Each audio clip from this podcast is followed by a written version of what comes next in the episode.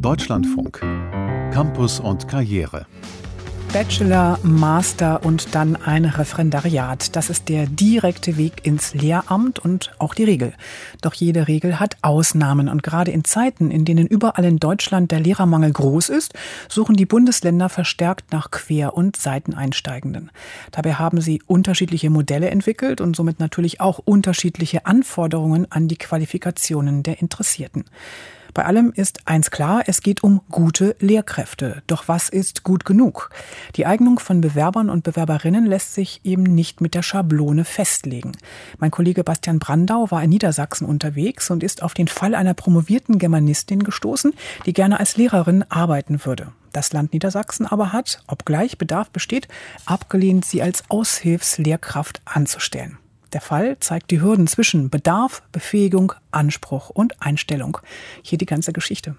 Es ist ruhig im Reihenhaus von Frauke Janssen. Die drei Kinder sind in Kita bzw. Schule, auch ihr Mann, der Lehrer ist. Janssen, 34 Jahre, arbeitet an der Uni Hildesheim.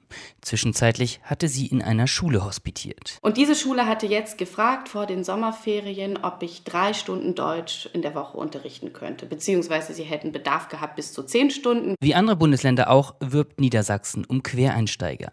Deren Anteil hier ist in diesem Jahr allerdings zurückgegangen. Rund 5 Prozent aller zum Schulbeginn neu eingestellten Lehrkräfte hatten nicht auf Lehramt studiert, laut Angaben des Kultusministeriums. Eine solche Bewerbung um den Quereinstieg ist auch Voraussetzung für Frauke Janssen, um als Aushilfslehrkraft zu arbeiten.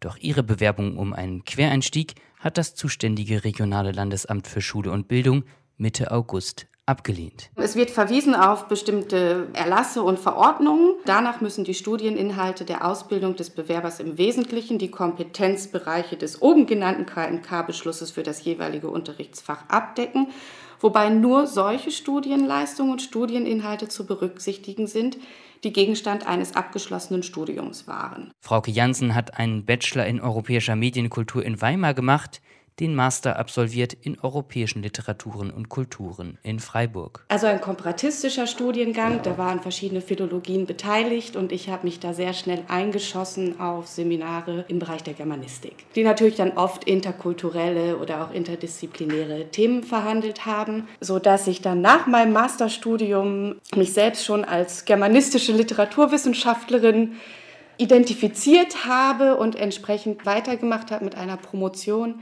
in der Germanistik. Janssen arbeitet an der Hochschule Ostfalia Wolfenbüttel, jetzt an der Uni Hildesheim. Stellen im akademischen Mittelbau ohne Aussicht auf Entfristung. Ich bin Mutter von drei Kindern, da fragt man sich dann natürlich schon, wie sind meine Perspektiven in der Zukunft. Auf der anderen Seite ist es aber eben auch so, dass ich in der Lehre, auch an der Universität, auch an der Hochschule, wo ich gearbeitet hatte, unheimlich viel Freude entwickelt habe. Ich mich auch didaktisch weitergebildet habe und auch sehe, dass ich das gut kann. Und in Hildesheim selbst bin ich eingesetzt auch in der Praxisphase. Also ich betreue Lehramtsstudierende besuche dann auch Schulen, in denen die Studierenden ihre Praktika absolvieren. Das heißt, ich bin im Prinzip involviert in Unterrichtsplanung, in Unterrichtsreflexion, arbeite zusammen mit Lehrern, Lehrerinnen, Studienseminarleiterinnen auch im Team. Bei der Ablehnung von Frauke Jansens Antrag verweist das regionale Landesamt für Schule und Bildung in Osnabrück auf Beschlüsse der Kultusministerkonferenz.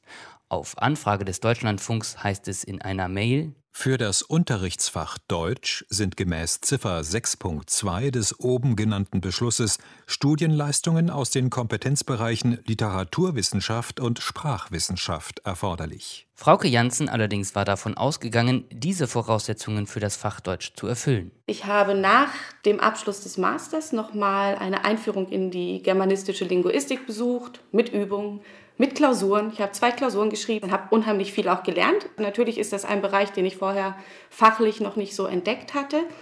Dieser Schein zum Beispiel wurde mir per se nicht anerkannt, weil ich ihn ja nach dem Master erst erworben hatte. Diesen brauchte ich aber, damit die Universität Freiburg mir formal die Möglichkeit gibt, im Fach Deutsch zu promovieren. Dann habe ich zusätzlich während meiner Promotion an der Pädagogischen Hochschule Freiburg ein Zusatzstudium absolviert im Bereich der Schreibdidaktik. Das Landesamt schreibt dazu, das Bestehen des Abschlusses als Schreibberaterin wurde lediglich durch ein berufsfeldorientiertes Zertifikat bestätigt.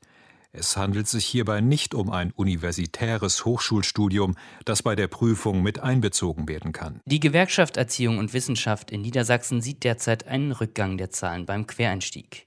Eine eingehende Prüfung jedes einzelnen Falls sei wichtig, die Transparenz des gesamten Verfahrens aber könnte deutlich höher sein. Frauke Jansen sieht sich ein Stück weit bestraft für den akademischen Weg, den sie gegangen ist. Wenn berufliche Erfahrungen nicht eingerechnet werden, dann ist das so. Aber diesen Beschluss, den kann ich einfach auch nicht nachvollziehen. Ich halte das insgesamt für ein großes Problem, weil dann Bewerber ausgeschlossen werden, die natürlich auch nach dem Abschluss des Studiums unheimlich viele Qualifikationen, die ganz, ganz wichtig für das Lehramt sind, erwerben können. Und auch darum gehe es doch beim Quereinstieg, dass jemand neue Perspektiven mitbringe, sagt Frauke Jansen. Gegen den Bescheid des Landesamts hat sie daher Einspruch erhoben.